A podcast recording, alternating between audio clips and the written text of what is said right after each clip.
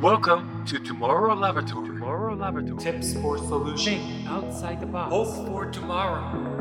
J-WAVE J-WAVE ロジスティードトモラボ Let's get started J-WAVE ロジスティード Tomorrow Laboratory 略してトモラボチーフの井桁弘恵です毎週一つのイシューを決めてさまざまな角度から見立てる研究所という名のラジオトモラボこのポッドキャストを聞いた後皆さんそれぞれ自分にしっくりくるヒントや考える選択肢が増えることを願っています。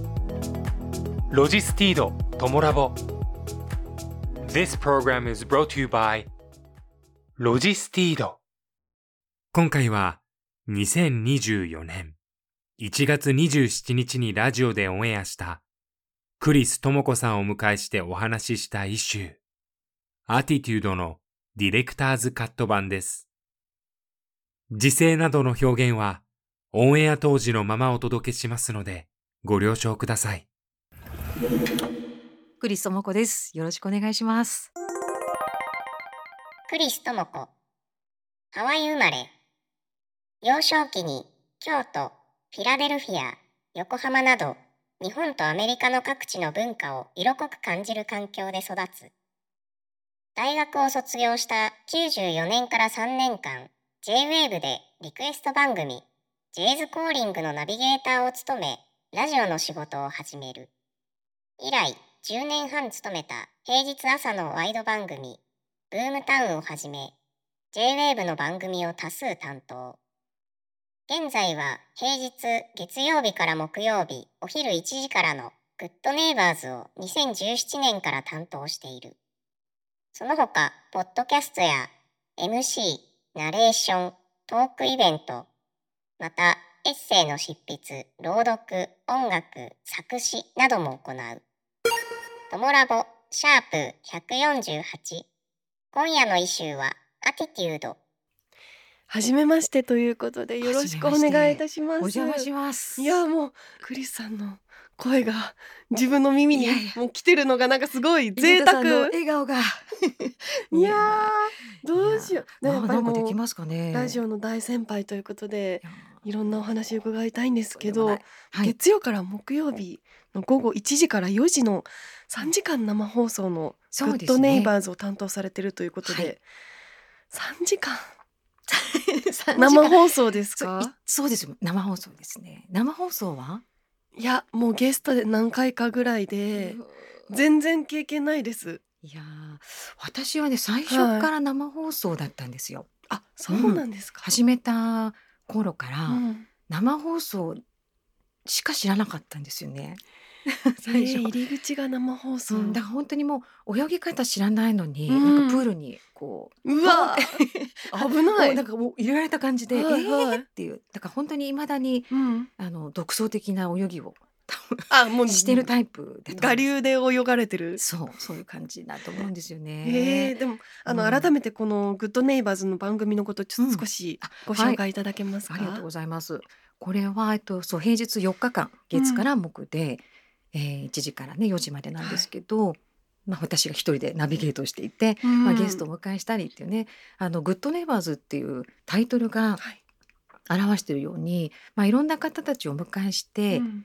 ちょっとこう隣人のね立ち話的な感じだったり、雑談だったり、うん。でもすごくその中になんかこう気になることが聞こえてきたり。うん。深いなんか話があってずっと数日考えたりとかねはい。そういう言葉が聞こえてくるような番組だといいなと思ってやってます。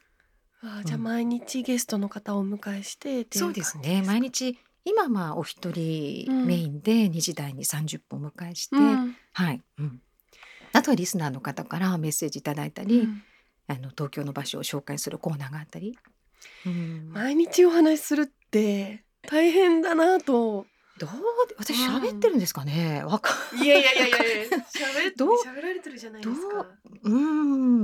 ねえでももう最初の頃はやっぱりその考えられなかったんですけど、ううん。ん今はその生放送の3時間ですけどね。はい。でもそれって1日24時間の中の、うん。まあ、3時間じゃないですか。だからなんていうかなその流れの中にある3時間っていうふうに捉えられるようになってからは、うん。そのなんていうかな急になんかすごい人間になれるわけでもないし何かね急にいろんな人が感動することを言えるわけではないし、うん。だけど他の21時間をどう過ごすかでその3時間がかなり違うと思ってるので、うん。あまり生放送をすごく特別視はしてないのかもしれないです。そうなってきたのかな。じゃあもうなんとなく日常化していったというか、そうでもうそのそうしないとできないと思ってたんだと思う。うん。ね。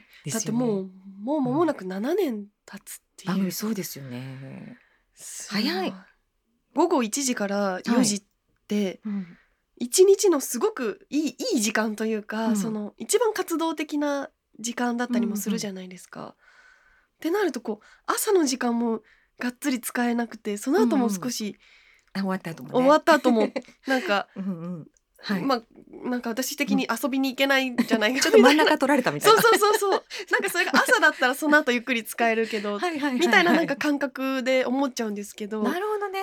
どういそうこうスケジューリングで動かれてるんですかその日？今は、はいまあでもわ今の今の私の一日で言うとまあ5時半6時ぐらいに起きてえー、そんな？そうなんですよ。子供がいるんですね。はい。で、まあ、お弁当作ったり。へーなんかそれで作っておあの出し送り出して、うん。でそこから自分の集中の時間が始まってぐわーっとやることやって。えその時間でどういうことをやってるんですか？えもうなんかね家の片付けと。ああ なんかこう洗濯と。ーうわもう家事を。本読んでとか。なんかもう並行でぐわっ本？と、うん、本はそのゲストの方の本とかですか？それとも自分の。朝はねやっぱり自分のというよりも番組のためだったり、うん。こう考えること、うん、まあ本ばっかりじゃないですけど、うん。まあ準備っていう、はい、ことでなんかいろんなことやってますね。ぐわーってやってで出ようっていう感じで。うん。曲ラジオ局入ってはい。三時間生放送やって、はい、その後でどういうふうに過ごされてるんですそか。私今ね移動に片道2時間ぐらいかかるんですよ。えー、ええでしょ？ここここえってのあの思うでしょ J 部の近くとかじゃないんですか？全然違うんですよ。え、うん、鎌倉っていうところめっちゃ遠いじゃないですか。その距離でやっぱ仕事を選んでたわけじゃないので、うん。なので今通ってますけどそのねなんか2時間ぐらいも有意義というか自分の時間なんですよね。でうん移動は移動が嫌いじゃないんでしょうね。すごく好き？車ですか？あ今はね電車で。えー、えでしょ？電車で通われてるんですか？そうなの。生放送3時間で移動時間4時間ですもんね 言わないで。生放送も長いなって思ったけど それ以上の移動でうん、まあ言うと1時間ぐらい打ち合わせがあるんでトントンかな。そこの争い、そこギリギリ。いやーでもすごいし全然そこは知らなかったのでびっくりしましたよ知らなくて。ここからはクリス智子さんのインタビュー記事をご紹介しながらお話ししていきましょう。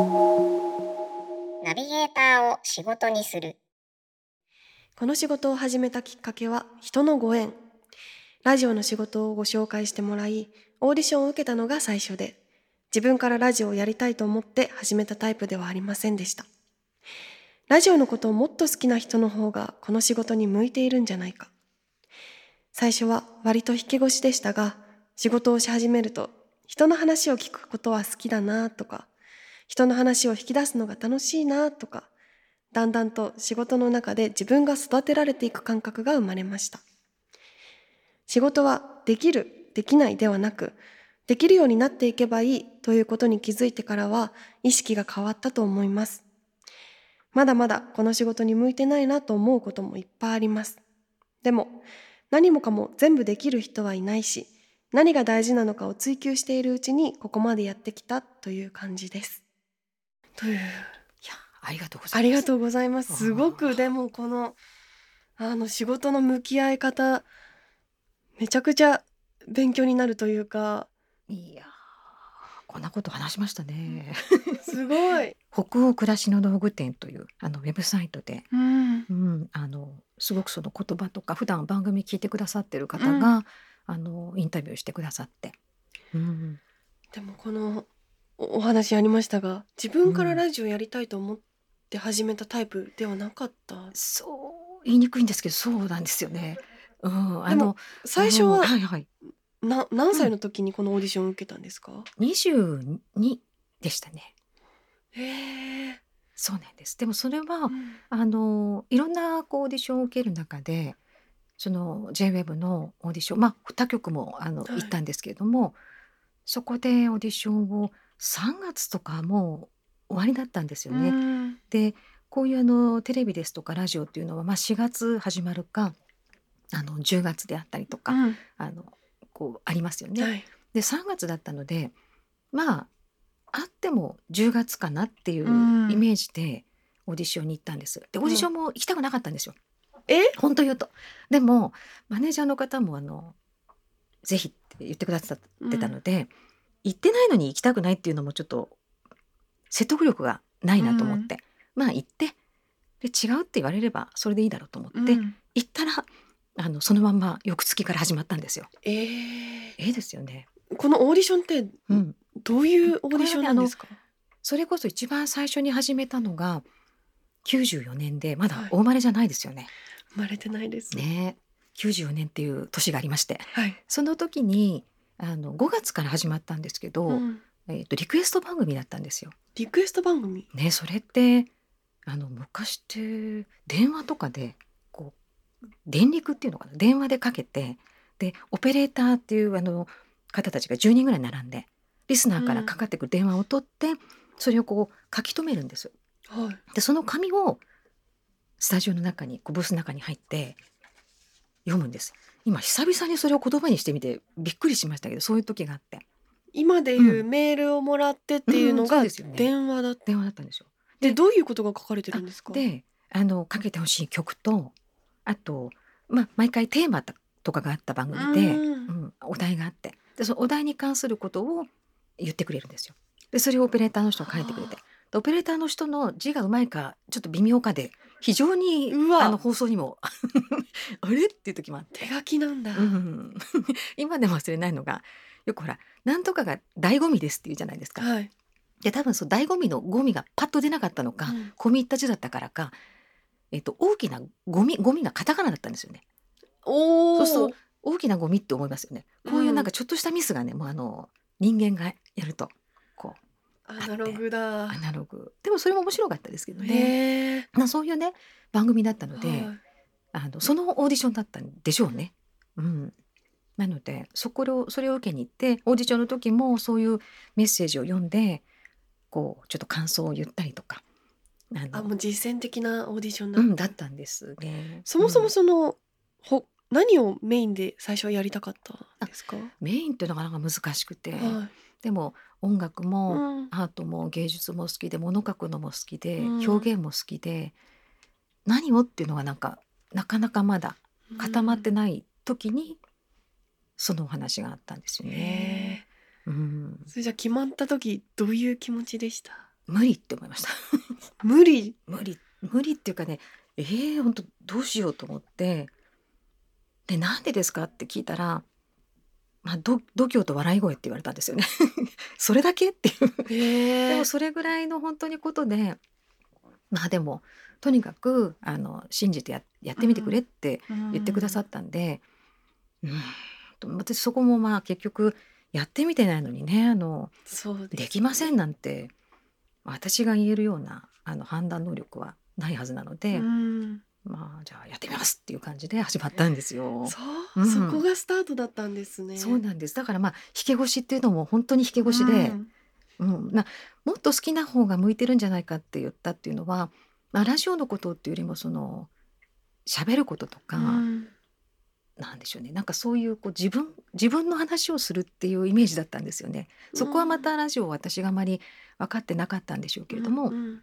ただ JWAVE はまあクリスさんカビラさん今ももうご活躍ですけども当時ね少しナビゲーター喋り手が大人っていうのかな年齢もあの20代とかっていうよりももうちょっと落ち着いた30代の方たちが多くて40代とか、うん。なのでそれもあって私じゃないんじゃないかなっていうのもちょっとあったんだと思いますけどね。な。るうん。ほどでこれよおよそ3年間うん。ご担当されたということでなんか特に印象的なエピソードとか。印象的？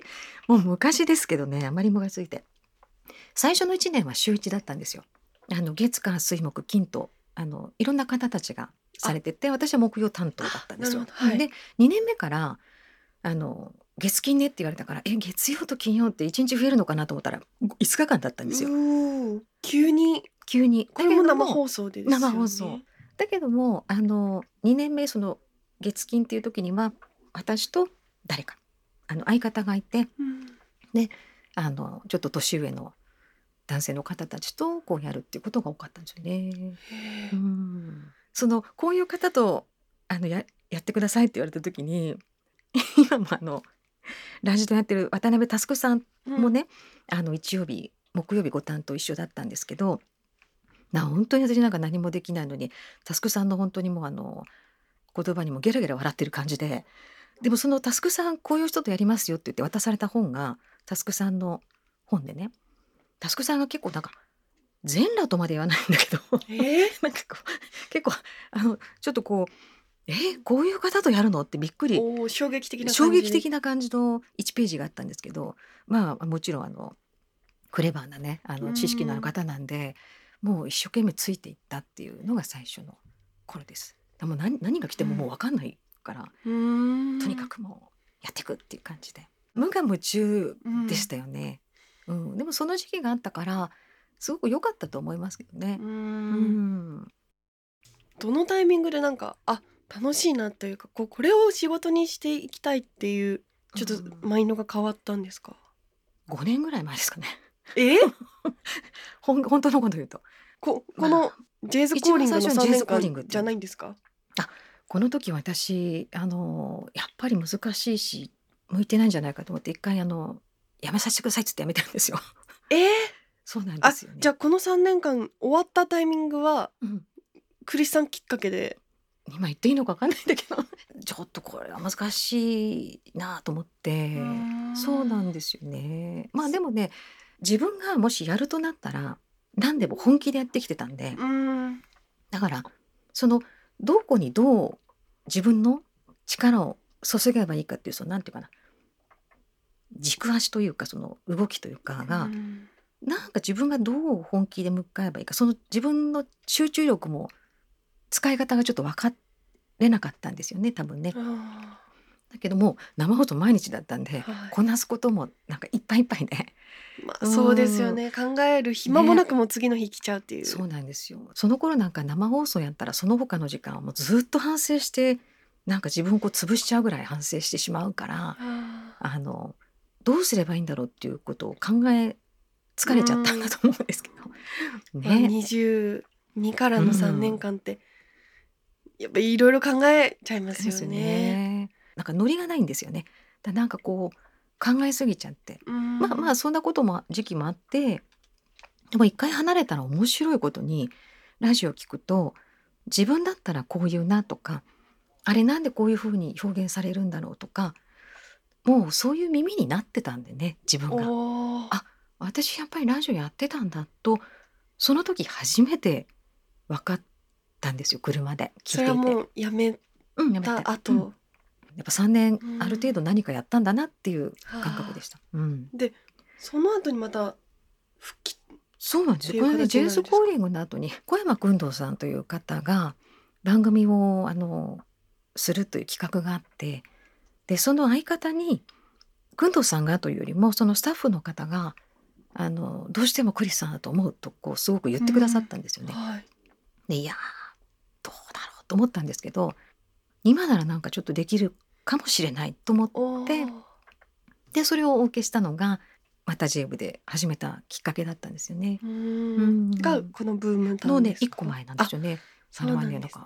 土曜日のはい。それこそ6時かな。土曜日の6時からやってた番組で、まあ、その時にすごくその私が自由にできたんですよね。させてくれたのもあると思うんですけど、うん。でいろんな方が来ていろんな企画があってどんどんこうやっていく番組だったので最初の3年とは違う面白さというかものを、うん。あの勉強できて知れて、うん、でその1年後に「ブームタウン」という朝の番組が始まるんですよ。あじゃあもうちょっとラジオに対する考え方というか、なん自分のやり方みたいなのも少し変わった中でのこのそうですね。なんですかね。いろんなことをこう器用にはやるんだけれども、一つのことにすごい集中したいタイプなんですよね。多分うん性格が。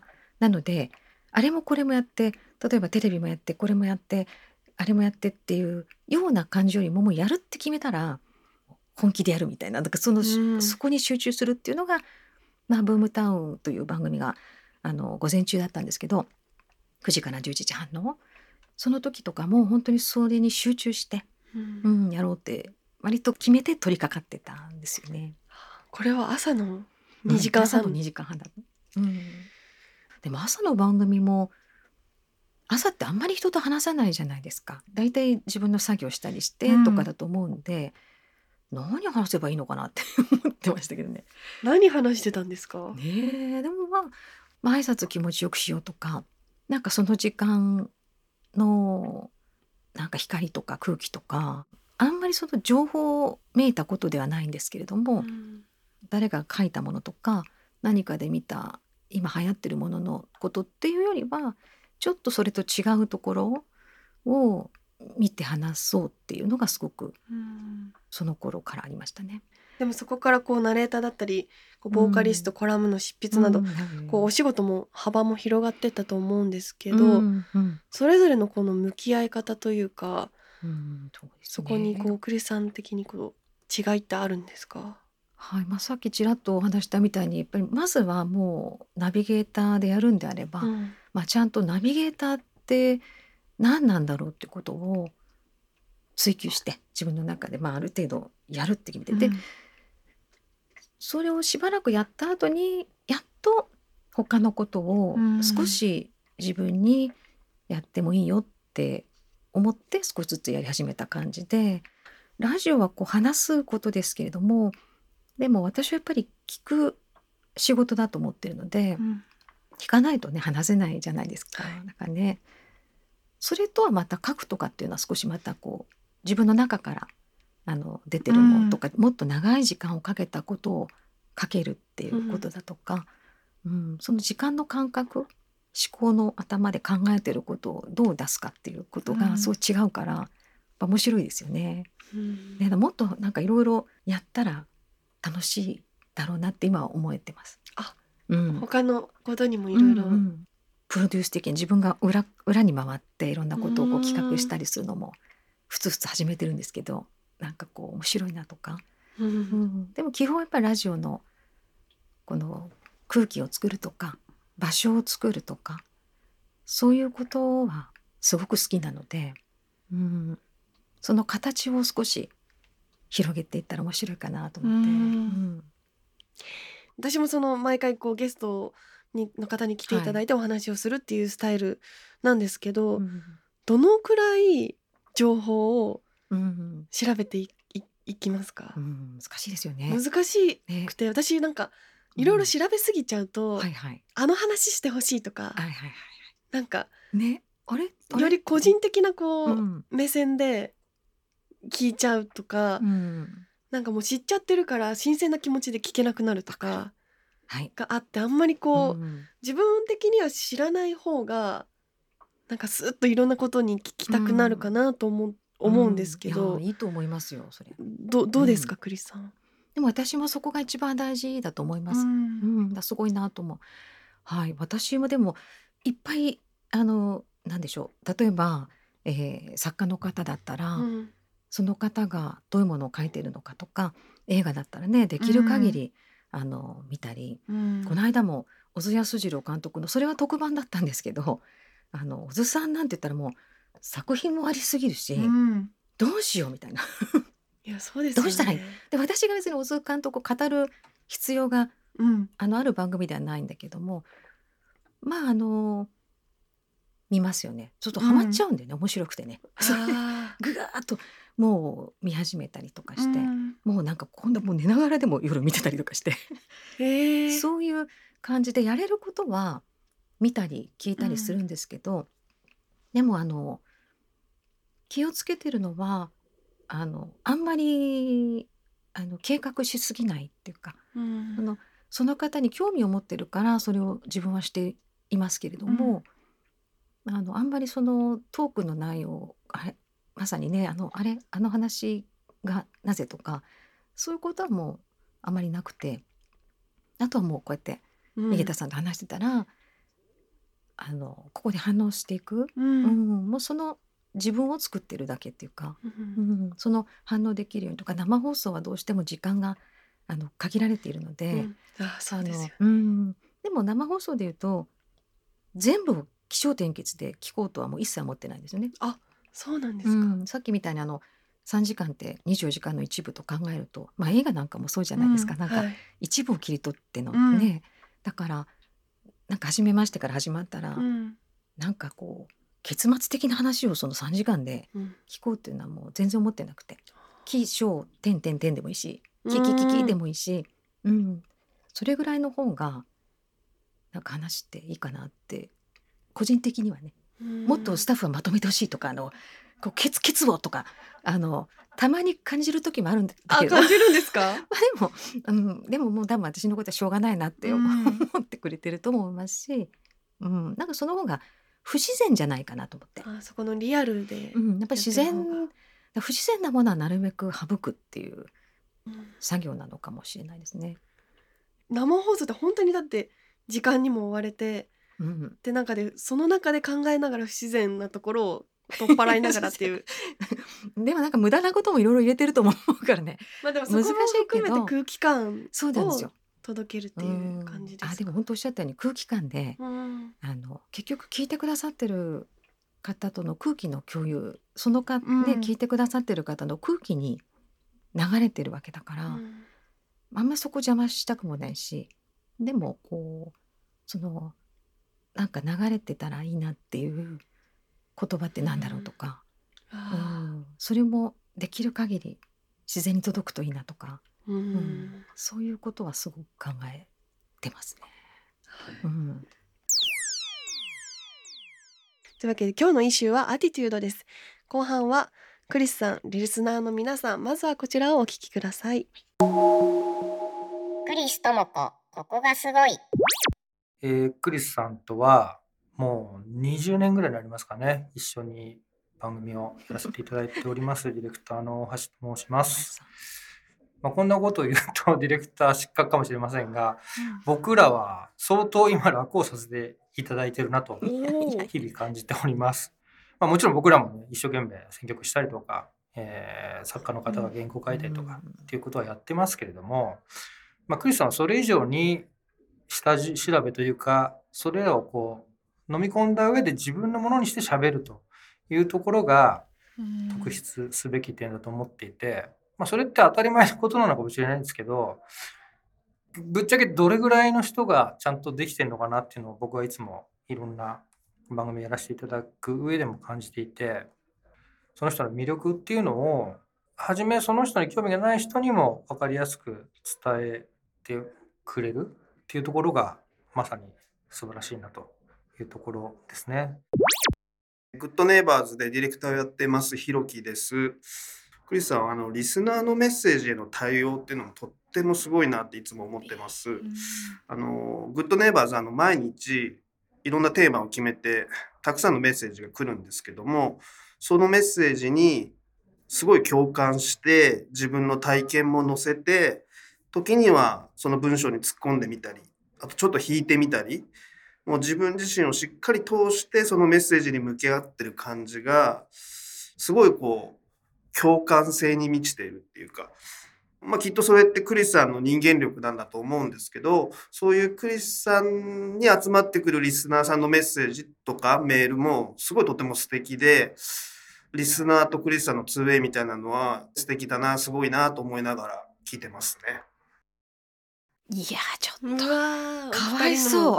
かわいそう。なんでですか？いやなんか褒めなきゃっていうもう大橋さんとひろきさんい。やいやいやいや絶対これはもう溢れ出るコメントでしたよ。いやいかがでした？お二人のコメント嬉しいですよね。うん、でもまあねディレクターとかスタッフがあってね本当に初めてうん。マイクの前にいて話す役目なので、うんいやいやいやって感じですけどね。本当にもううんあんな風に言っていただいて。全然私物をあんまり知らないのでね一生懸命やるしかないっていう。信頼もしてほしいし、うん。でも信頼される人ってだどういう人だろうっていうとやれることやるしかないですけどね。うん。ね。でもそのリスナーからのメッセージうんのうん。対応がっあーいやていうお話もありりましたけどどういう。ふうなことを意識されてますか？そうですね。まあ反応してるだけなんですよね。ううん、やっぱり基本的には、うん、反応をどうするかっていう。その反応の仕方？例えば適当な相づちとか「わー」とか気になるとかそういうのはもう絶対言いたくないね。気になるのは何が気になるかとか、そういう中途半端なことはなるべくしたくないなとか思うとあの本当に自分のことでうん。言葉でしか反応できないんですよね。それは例えば綺麗な言葉を使うとか、うん。今話題の言葉を使うっていうこととは少し違ってうんその反応するっていうのは自分の中での生まれたての言葉で反応できる。うん。じゃない。それは言葉になってない言葉たまに、うん。ねあもう伝わんなかったかもっていう時もあるんですけど、はい。でも私はそっちをあの取るのかな？じゃあうまくまとめて用意した言葉を出すんではなく、うん。その時に生まれた本本当に気持ちとリンクした言葉を、そうですよね。その方がなんか言葉で理解するっていうことよりもなんか伝わるのかなとか私もそういうふうに思うし、あとはその知らない人とかこれを読んご紹介した時に「ご存知ですよね」っていうことじゃなくてご存知ないかもしれない人が聞いたらどう思うかとか、うん。あこんなすごいことがあるのにご自分からおっしゃらないかもとかそういうものはすごく意識してるんだと思うんですよね。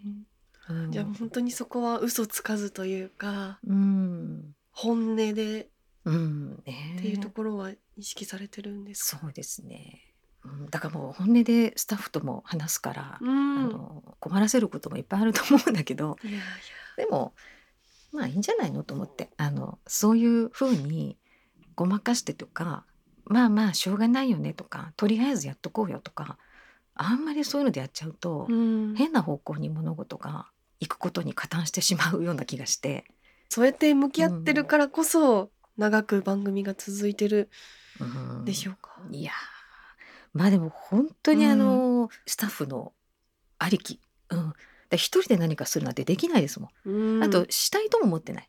自分でなんか全部選曲してなんかというよりもやっぱり人と作ることが面白いし、うん。あの他の人がいることによって私反応して自分のこともわかるし、うん。だからそういう会話するこうやって井桁さんと話してるうちにあそうか私こんなこと思ってたのかとか、うん。なんかあるじゃないですか。はい。それ自分だけだとわからないね。なんかそういうなんかこう会話をするっていうことはゲストもスタッフも家族も自分自身も同じうん。うんだと思う。トモラボのスタッフも、うん。あの聞きたいことがあるっていうふうにおっしゃってて、おなんかそのご一緒した時の その台本をちゃんとすごくクリスさんの言葉に変換してうん。台本なのに台本じゃないように話される、いやそうなんかそこの理解度というか、うん。読み解きの深さがすごかったっていうふうにおっしゃってて、なんかそのどう,、えーどういうふうにやっぱ台本は一応あるわけじゃないですか。うんうんうん。で多分スタッフさんからもこういう話を聞いてくださいっていうようなこうんうん。うリクエストもある中で、どういうふうにそれを落とし込んで話されてるんですか？そうですね。多分その台本を台本と思ってないのかもしれないですけどうん。まあ台本にあの書いていただいたりねあの流れをうん。書いていただいてるじゃないですか。でそれは一応そのゲストの方だったり、まあ、みんなのこう確認のためにはあると思うんですけども、あれなんですよ私あの自分が思ってないことを言えない なかなか難しいなと思ってしまうのではい。もし台本にあってあのそれは書いてくださった方うんのなんていうかな。それに私が追いついてない時もあるしでもなんか自分の言葉じゃないのに言うの難しいっていう例えばななんかどこどこはすごく素敵でしたみたいな。でもなぜ素敵なのかその素敵って言った時にやっぱりこうその言葉の裏にもし本当にねうん。自分が見に行ってたり井桁さんの舞台見に行ってたりしたらどういうところがっていうことを私の感想を言いたいわけじゃないんですけど素敵っていう言葉にもすごくあの筋が通るっていうか、うん。だそういう言葉もいつもこう原稿に 何かあったらあの理解度っていう文字があったら理解度ってなんだろうなとか理解とは何だとかそういうことをなんかこう細かく考えているんだと思うんですよね。でより自う分ん、の感情に近いうん、ものを探してっていう感じですか？そうですね。二つあってすごい細かい話ってごめんなさいね。いやいやめちゃくちゃ気になります。二つって大きく分けると二つあってその台本にある言葉をちゃんと理解自分が自分の言葉として例えば、よく言うんですけど青い空って言ったらみんな青い空をイメージする空違うじゃないですか、はい。東京なのかうん、ハワイに行った時のとか北海道とか。だから自分の青を持ってればいいんですよ私が。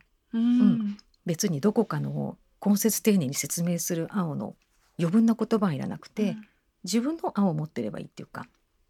そうすると読めるようになるんですけどそれは私の感情とはあまり関係なくて経験値ですよね。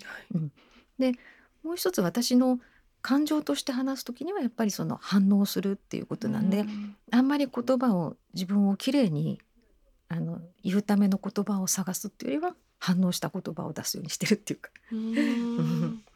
多分そういうことなんですけどわかります？いや。なんかごちゃごちゃしてる。ななんとなく、はい、でもその結果こう台本が台本じゃないクリスさんの言葉で語られてるっていうことなんだ、だろうなってすごく思いました。台本書くって大変なんですよね、うん、あの流れを流れなんてその場にしかないじゃない。ここね。ね井桁さん私のこの流れで、うん。うんそれを想像して書く仕事ってあの私だったら嫌だなと思う。ま無理。たドラマの脚本と違いますもんね。そうよね。うん。でそれ通り言わない。はい、私なんか言わないから。だからだけれどもそう思ってスタッフが信頼お互い信頼してるスタッフが書いた言葉は何か意味があるんだろうなと私も思うわけで、うん。だからしっかり汲み取ろうという台本はそういう台本でなんかこうねまとめて一生懸命こうやってくれてるんだけどなんかちょっとなんかどういうことしたいんだろうっていう時は自分を取る時もあるしね。うん、でもその時はごめんねっていう感じで あのちゃんと話すしその時大事なものは何かっていうことの判断をしてるんだと思うんですけど、うん。じゃあやっぱそこもそのこの空気感を大事にしてらっしゃるからこそうん。とのね。この台本との向き合い方なんですかね。うん。ありがとうございます。えー最後のパートはですね未来のこれからのお話もしていきたいんですけど、まあもう JWEB のナビゲーターデビュー1994年ということで間もなく30 ちょっ周年と恐ろしいですね。いやまあ長い長くやってるだけです。本当に。ーではいうん。やそれが難しいうんことだとは思うんですけど結婚があったり出産育児とか、うんうんうんもうこう、まあ、ステージが変化してると思うんですけどはい。その中でもこうナビゲーターのとしての30年っていかがですか？まあ人生における変化はいろいろねうん。皆さんも誰でもあると思うし、まあでもこう起きたことを受け入れてやってるだけなんですけども仕事だからとかそのプライベートだからっていうのはあんまりなくてね、へうえ、ん、なんかもうぐわっとその なんかこう熱量というかエネルギーをうん。注いで朝起きて寝るパタッと寝るまでぐわっとこう動いて考えて以上っていう感じでもうおやすみって感じで過ごしたいんですよね。そういうふうにこう生きてる間はあのまあ全力投球って言うとあれなんだけど本当に自分の力をあの信じて諦めないでねどんどんこうやっていく。うん、じゃあこう長期的なこう将来を見据えてっていうよりかも本当今、って感じですか？あんまりね長期的なあのあれじゃないかもねううんん。この時には何歳の時にこうしてこうなったらいいなとかって全然なかったですね。そうなんですね。じゃあ30年続けたいとか、ないよね。ないですよね。気づいたら30年経ってた。そうですようねこのままいくともうなんか102歳ぐらいで喋ってるんじゃないかと思う。いやーやれ怖い怖いと思もうって。何十年ってやられ怖いですよね。もう本当今を生きてるクリス智子さんですけど、まあ将来未来将来未来。どういうふうそうに。もうねえ。うんだ私本当にあの仕事を始めたからというもその生まれた時からもそうですけど本当にあの人には恵まれているなってうん。もう本当に思っていてですね。だからここから先もなんかまだね返しきれてない人が多すぎていろんなことをもうなんかしてもらってばっかりで。うん。だから本当ここからそれ本気でやらないといけないなと思ってますよね。うん、それどういうふうにどうしたらいい？いやーわかんないですよ。ねえそれいろんな人に聞いてみようかなと思って。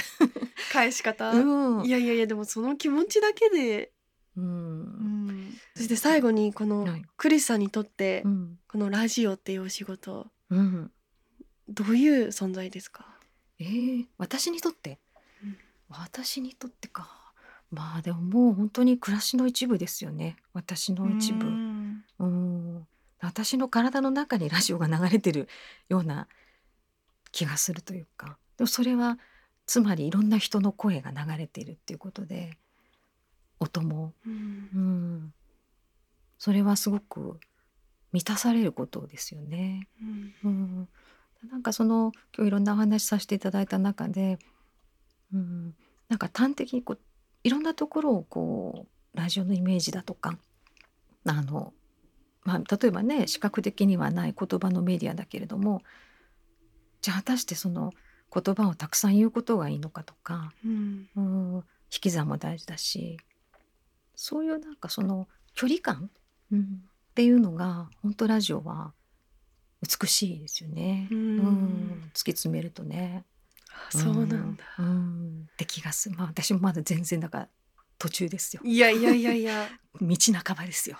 いやでもちょっとそこの感覚に少しでも追いつけるように、私もこの「トモラボ」で頑張りたいなって思いました。もうぜひぜひ、はい、よろしくお願いします。ありがとうございます。たくさんとしてはい、よろしくお願いしま。お願いしますえー今回はアティテュードをイシューにお話ししてきました。